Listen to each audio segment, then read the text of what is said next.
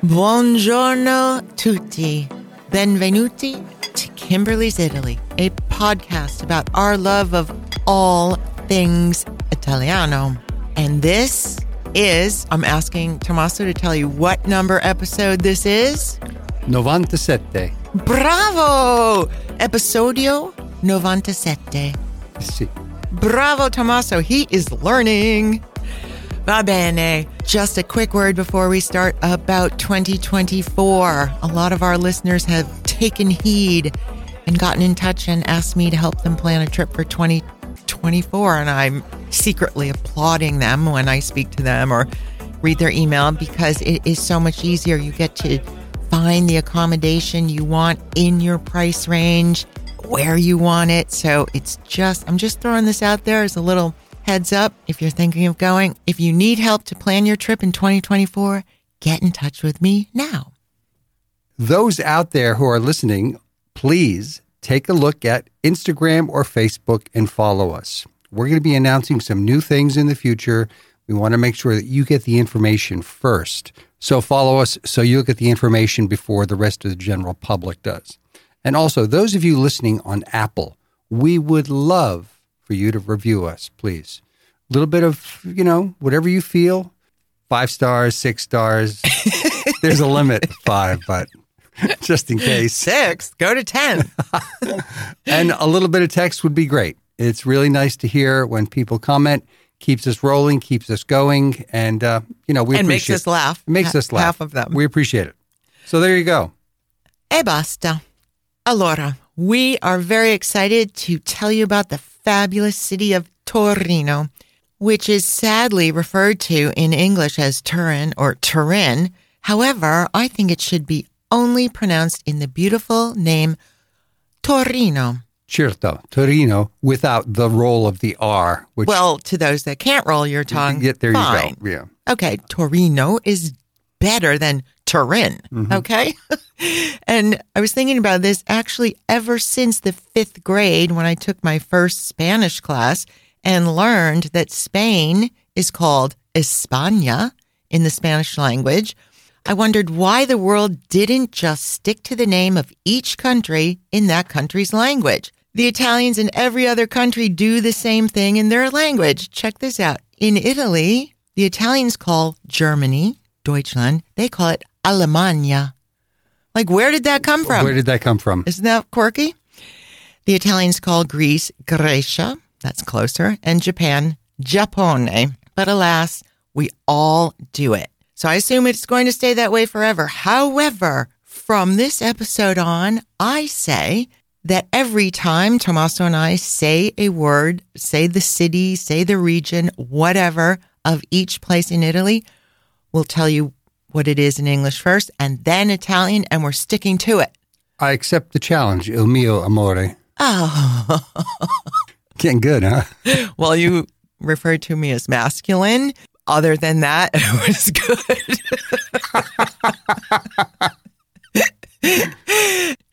For example, Torino is in the region of Piemonte, not Piedmont, as it's also pronounced. I know. Where did the D come from? Americans just, you know, every other culture, every other language just made up their own Well, version. not only Americans, but it could be the English. I just, yes, it could be the Australians. All right, mate, Piedmont. All right, let's be serious here. Torino is the capital city in the Piemonte region. Piemonte makes up the northwestern part of the country, with the exception of the smallest of the 20 regions in Italy called Val d'Aosta. And this little teeny region, Val d'Aosta, is jammed on top of Piemonte and shares its border with France and Switzerland. And another little tidbit about the city of Torino the River Po, which is the longest river in Italy, runs through the city. I'm sure most of you have heard of Torino, but to be honest, I have to say I've only had one client in all my trips that chose Torino for the trip I planned for them. And they loved it. We're about to change that. Exactly, with this episode. It's definitely not on the greatest hits list of Venezia, Firenze, Roma, but maybe that's a good thing for everyone else that does choose to go to this very culturally rich city, which, by the way, has its own delicious cuisine, but we'll get into that in a bit. Most people probably think of Torino being famous for Fiat and chocolate, but obviously there's much more than those cute little cars and the fact that the Duke of Savoy introduced chocolate to Italy in Torino in 1559. Wow. Right? I did a little history on chocolate. It's been around since like BC, believe it or not. Let me step back and give you a quick history lesson because you know how much we love to share history so that when you are there, anywhere in Italy, you will know what you're looking at or what you're standing on. Torino was founded by a Celtic tribe called the Taurini, similar sounding but spelled T A U R I N I. And that Celtic tribe claimed Torino its own about 2,500 years ago. Then naturally, it was conquered by other invaders, yet they always kept a version of the Taurini name. So from day one, it sounded similar to Torino. Finally, it was rebuilt by our very busy friend, Emperor Augustus, who is the one, luckily, that normally kept all city development plans to a rectangular shape divided into blocks and all enclosed by walls.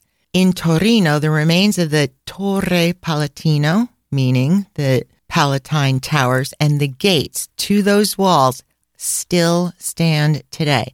And that is the exact type of history we think you should know if you go to visit Torino and you walk through those gates. And you will remember from this podcast that they've been standing there since the first century BC. That's quite a while. Remember when you stood on the floor of that nobleman's house in Rome from the third century BC? And we just stood there in the quasi dark thinking about that. Yeah. Yep. It's mind blowing. Everyone who'd walked there before. Right. And the fact that a nobleman lived there in 3 BC. Also, you've probably all heard of the Savoy dynasty, and Savoy is pronounced Savoia in Italian. But Torino was first linked to the Savoia in 1046, and then later, after a few occupations, you know, by the French and then the Franks, it became the capital of the Duchy of Savoia, or the Ducato di Savoia, in 1563, right after that same Duke brought over the chocolate from the New World, the Americas. And where did the cacao plant come from? Mexico. Mexico. Yeah. That interesting? And they brought it to Torino. Wow. First, he did. As well, Torino played a huge role in political and intellectual movements, and most importantly, the same House of Savoy that led the Italian unification in 1860 claimed that Torino was its first capital as the Kingdom of Italy. And who was that rule under? Our other very busy Italian from the time, Vittorio Emanuele II. Ah, every square, every city in Italy. has a piazza, a building, a boulevard, you name it, Vittorio Emanuele, See- which is, you know, like a mouthful. When you're trying to say, oh, just go down to Vittorio Emanuele, take a left. So it's like Main Street. Yeah, exactly. And because the Duchy of Savoy, Savoia, and all the other royals from that family in the city, Torino has so many amazing, refined, or maybe I should even use the rather unsophisticated adjective of mind blowing palaces. The main one, the Palazzo Reale di Torino, is one of those interiors where you basically gasp. Can I just say one thing?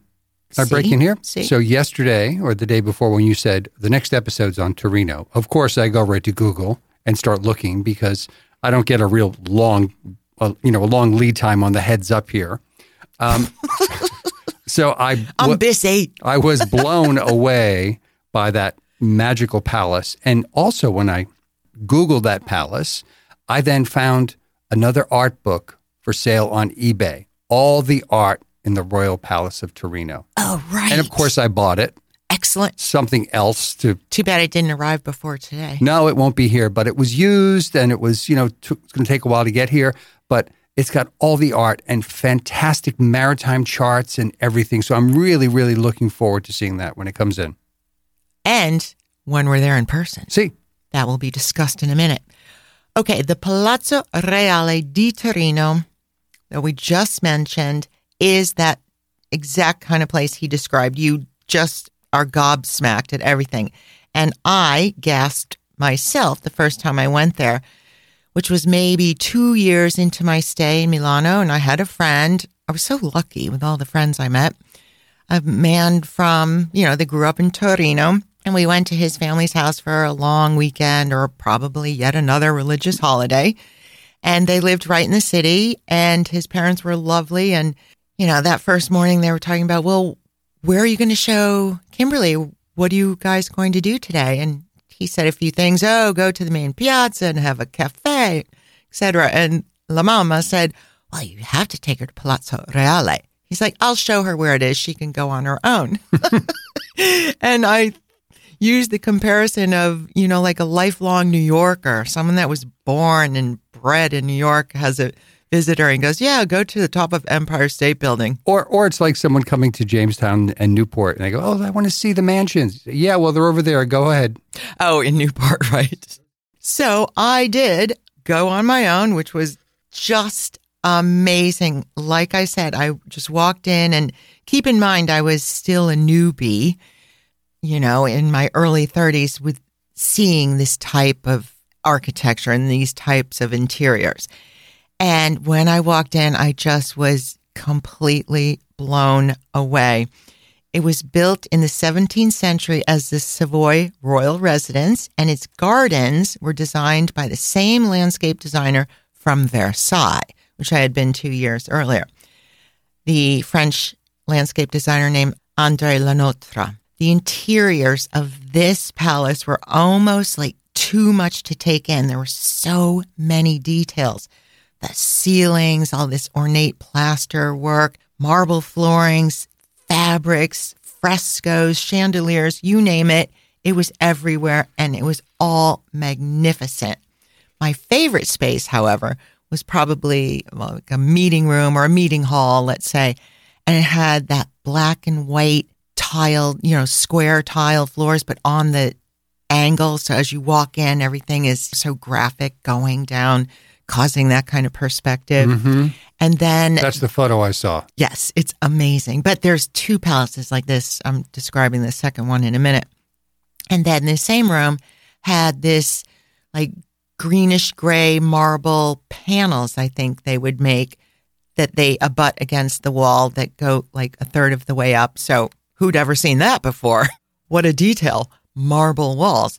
And then the frescoes went up the wall and totally covered the dome ceiling amazing. And then, you know, you throw in the random marble bust of various Savoy family dotted about. It was probably the most simple room, which is why I remembered it and favored it the most. And this royal palace, Palazzo Reale, is one of 14 royal residences in the city, which are all protected by UNESCO. So that alone tells you how magnificent they are and yet how important they are to the culture and history of Torino. And, and let me just say, the libraries in some of those royal palaces, wood panel libraries. I Here I am with my library fetish. yes, man, I could That's sit. why you were so happy in Bologna. Yes. In the Archiginnasio. See? Oh, and the li- my library fetish came through again. I can't wait to go to Torino. I and know. that library. I know. And there's there's a little show on right now which has one of Da Vinci's self portraits. Oh, little, right. Little the, the drawing. etching. Yes. Oh. No, no. I- I, in I- Torino. it- it's not an etching. No, it's a it's a chalk oh, drawing oh, right, right. in Torino. Yes. Ooh, maybe it would still be up in the fall. Well, they'll open it up and show us. For us, right? Of course. Kimberly's Italy here. Permesso. That means, you know, can I have permission? I, I think they get that. I think. Now, let me tell you about the most glorious and most impressive, the crown jewel of all of these 14 palaces is called Venaria Reale. It was originally built in 1675, a few kilometers north of the city, as yet another residence for the royal family. But primarily, it was built and designed as a hunting residence, which is the most very, very grand hunting lodge ever. Maybe in the British countryside, they have some equivalent. So, as I mentioned, it's the crown jewel. However, it had a sad history in that the Savoy family fled the estate only about 100 years after it was built in the late 1700s because of the arrival of yet the other busy Italian, Napoleon. And for those of you that don't remember your history in high school or did not listen to our earlier episodes where we talked about Napo and his life in history and his role, Napoleone Bonaparte was born to Italian parents in Corsica, which at the time I think was under the rule, the sovereign of Napoli, Kingdom of Napoli. Regardless, Napoleon Napoleone Bonaparte is Italian. And he took over Torino and this grand, grand palazzo, which then led to the pillaging of the palace during the next one and a half centuries. And it even continued until after World War II, sadly. But there is a happy ending to the Venaria Reale, thanks to some very determined locals who could not bear to see this Baroque masterpiece crumble. And the city of Torino began an eight year restoration in 1999, which cost about $300 million. And 800 workers and artisans replaced and restored. Listen to these facts, it's amazing. 1.5 million square feet of stucco and plasterwork and 11,000 square feet of frescoes they restored. So I would have liked to own the contract for the vacuum cleaners, the plaster dust. But isn't that amazing? And it only took eight years for this massive, and there's many buildings. It it proves that actually it's Italy can get something done. They can indeed.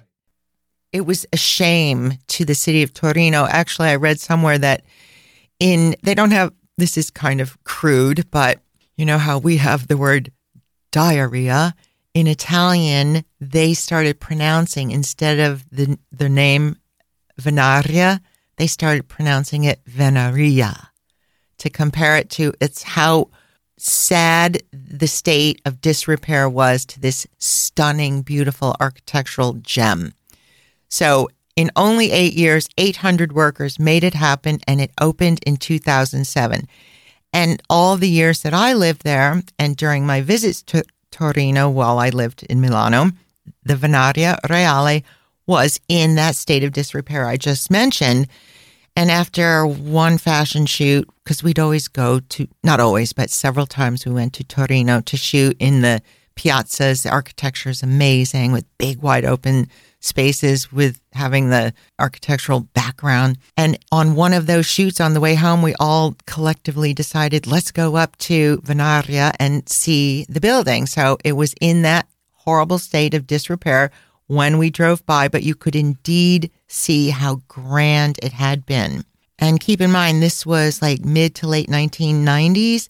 So since 2007, Venaria Reale has been in its finest glory since it was built. And Tommaso and I will visit the end of October. Actually, we're going to go to Torino for several days at the end of our long road trip before we fly back out of Milano. And I personally cannot wait to see it because, as I described, the black and white marble floors from the other Palazzo Reale in Torino, where I was just completely blown away by them. The flooring in this particular Venaria Reale like is a thousand times more impressive and it's in the great gallery. My dream come true would be to have that gallery to ourselves, just Tommaso and I alone in that space and soak it all in. with a nice Aperol spritz. They don't allow beverages in this I'm place. just saying, again, it's us. Okay, if we're alone, they'll allow it. So look at the website photos and you'll see what I mean. We'll include the link to the website in the show notes. Allora, The other thing that Torino is most known for or most famous for is that it is home to one of Italy's most well known brands, the Fiat Car Company. It was founded by Giovanni Agnelli in 1899 when he opened his first factory in Torino, which is where he was from. The acronym stands for FIAT, stands for Fabbrica Italiana Automobile Torino. Luckily, they decided to stick with Fiat, right? and it's like BMW stands for Bavarian Motor Works. And maybe they copied it from Fiat because Fiat came first. And how do I know that? Because I went to the BMW Museum in Munich a gazillion years ago, and I'm not a car fanatic at all, but that is one awesome and interesting museum, just FYI. All right, Agnelli and his investors decided to build cars that offered quote unquote democratic mobility. And one of their first cars they named the Fiat Tipo. Tommaso's smiling. And the word tipo simply means type, a type of this, a type of that, or in slang, it means a guy, un buon tipo. And as Tommaso knows so well, we once rented a Fiat Tipo. Yes. Not to be confused with a Fiat Punto. Punto. Yes. we rented both. Yes. And both of those trips involved some very steep inclines, driving up mountains with the stick shift. My left quadricep, left leg, was like three times the size of my right one from depressing the clutch so many times. But I'd had a lot of experience because my very first car, mind you, at 25 years old, I didn't get my license till I was 18. And then my first car at 25 was a Fiat 128 Spider convertible. Oh, yes. Cabriolet. With the nice little wood and, you know, Ah. oh, it was it was sexy. It rotted to death. It, it, it, it rotted out when I sold it. I sold it to a friend. I'm not What, sure. what It- color was it? White Oh, with a black interior and nice sort of walnut and everything, you know, walnut stick shift. It was very cool. I bet. I'm jealous. well, the Fiat Spider invented or they introduced it in the mid 50s, but in 1957, the Cinquecento was born. And that's when Fiat really took off.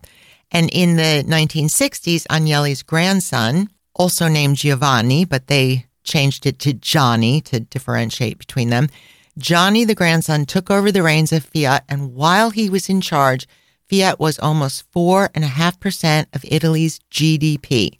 And he then became the wealthiest man in Italy's modern history. And it wasn't just his sartorial style and fast cars that put Fiat and Torino on the map. And Tommaso has an awesome Johnny Agnelli story. So, yes, this goes back to the old standard I always revert to. It's not a small world, it's a medium sized cocktail party. And some of those cocktail parties are really small. And this is one of those stories that's about sailing. I mean, sailing in Italy and Tommaso, who could have thunk I'd put a story together? But here we go. It just so happens that a woman named Jennifer Jacobs asked on Instagram about my sailing and if I was going to do ever tell everyone more about my history of it all and whatnot. Well, Jennifer, we're not going to do a whole episode, but here's a little piece of it. And I find this interesting because it ties in quite nicely with Gianni Agnelli. Um, Mr. Agnelli was one of the backers of the first Italian America's Cup efforts when I was with Dennis Conner's Freedom Liberty. And that was called Azzurra. Azzurra. And we actually have a shirt here in the studio. It's so teeny. It's so teeny. It's very short. It's like a mid crop. Yeah, well, I, the guy I traded it with, Nicky Mosca, was very little. Nicky, if you're listening, I know you're not, but uh, Nicolo. Nicolo.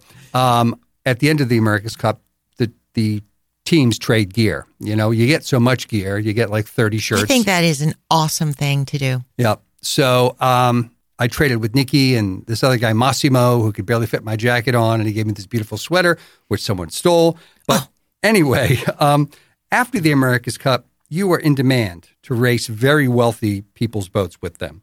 And one of the people that you I mean any person that had been a crew member on America's Cup team was in demand? Yes, you've spent the past two years sailing every day. You're sort of finely tuned.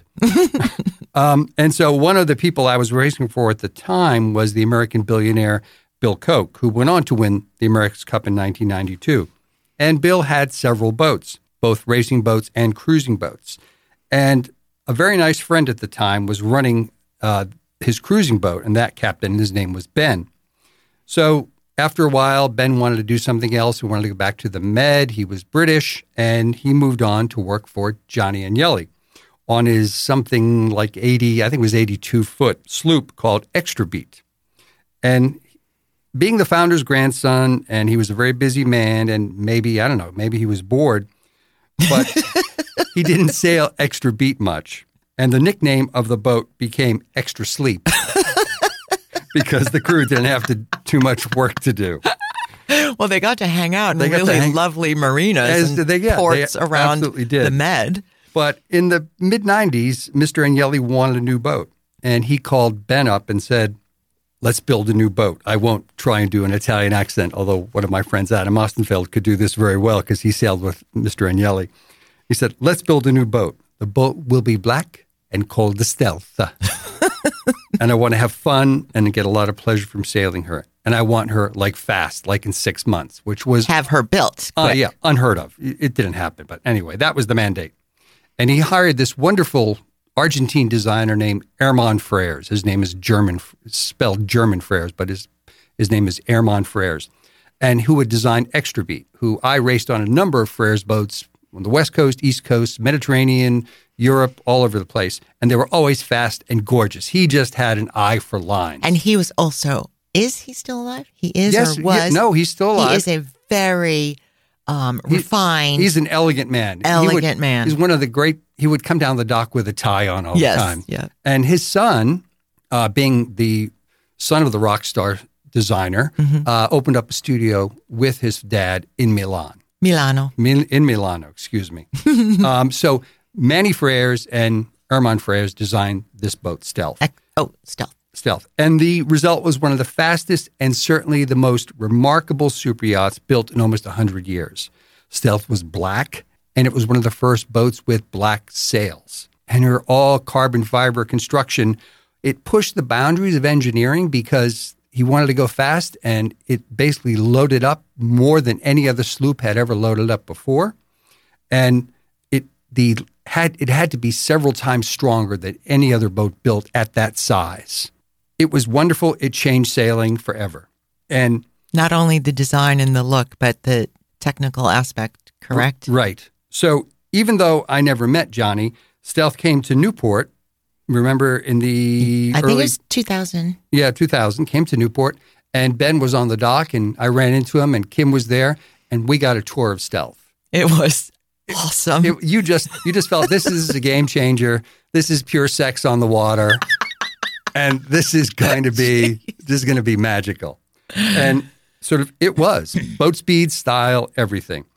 I also want to say one thing that on the docks you often hear about various owners and billionaires, and some of them are good and bad and cranky and persnickety. I never heard one bad word about Johnny Never. Agnelli and also Herman Freire. So they were a match made in heaven to sort of at that time.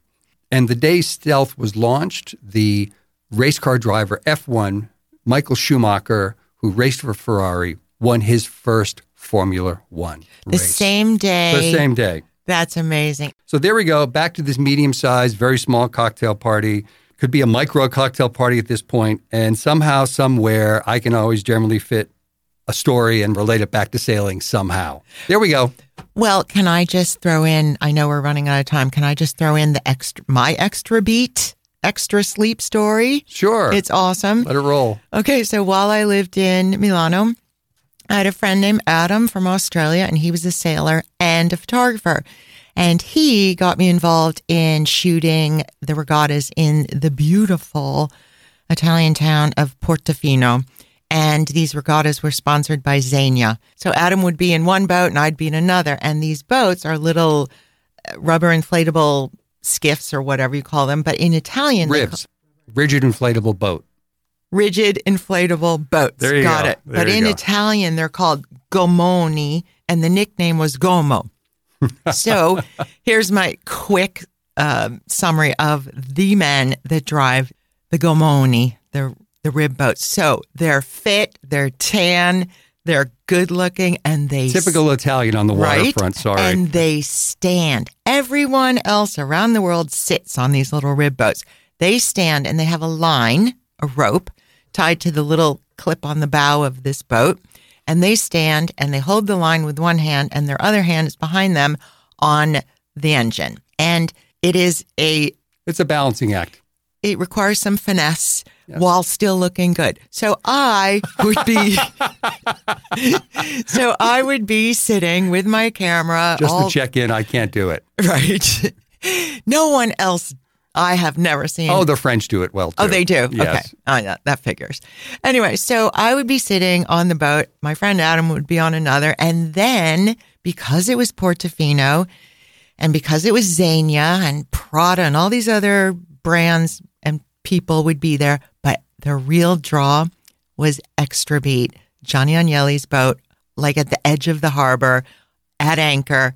And we'd all get in the boats in the morning while the other boats that are in the regatta are getting ready and slowly motoring out to the race course. So I'd be on the boat and you'd hear all the other Italian drivers yelling out to each other, Dove sta? Quale gommone e Gianni su? Where is he? Where is he? Come on, we've got to get the photo. And then we'd see him.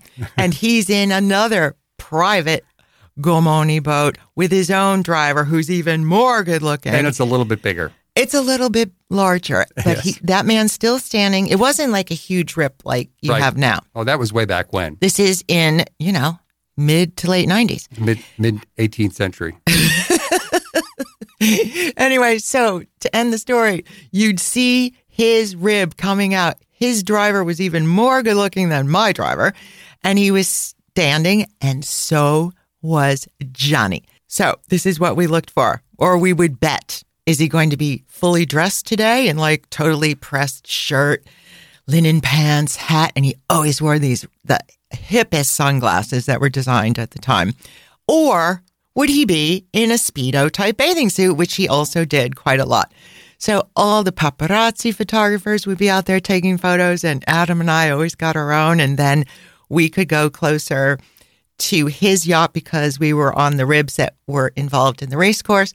And we would take pictures of him getting ever so elegantly from his rib onto Extra Beat. And then he would just tan, tan and swim and eat and drink. The dude had a per, a, a tan that was like permatan. Yes. Yes. That's what I would have if I had that kind of money, a permatan. So funny enough, Gianni, Gianni Agnelli was partly responsible for letting the entire world know about Torino in the 20th century. And then came along Kimberly and Tommaso. For the 21st century. yeah, exactly. Um, we are totally over time here, and I wanted to get into the cuisine and the downtown architecture and everything else about Torino and the chocolate, cioccolato. So we'll have to do another episode next week. Absolutely. Okay? Okay. Thank you very much, everyone. Grazie tutti, e ciao ciao. Ciao, ciao.